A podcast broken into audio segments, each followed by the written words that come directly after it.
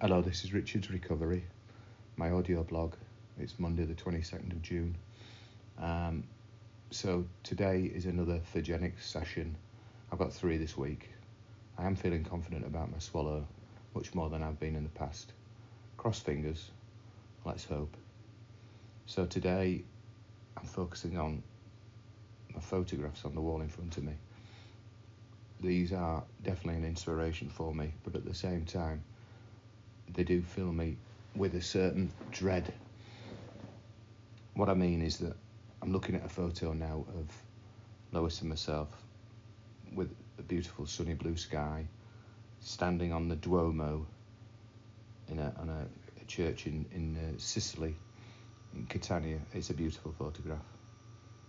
And it makes me happy to look at it and sad at the same time, thinking whether I can walk up those stairs to get to the roof. I'm looking at a picture of my daughter Amy on top of Shutlingsloe, and I'm thinking, will I be able to join her and walk up to the top of Shutlingsloe? One of my favourite peaks. I'm looking at my kids at a nature reserve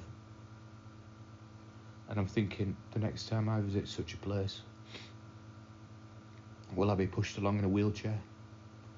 Or will I be able to walk and look at the birds?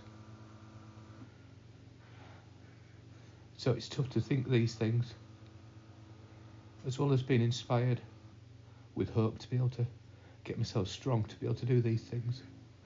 It also fills me with a certain amount of dread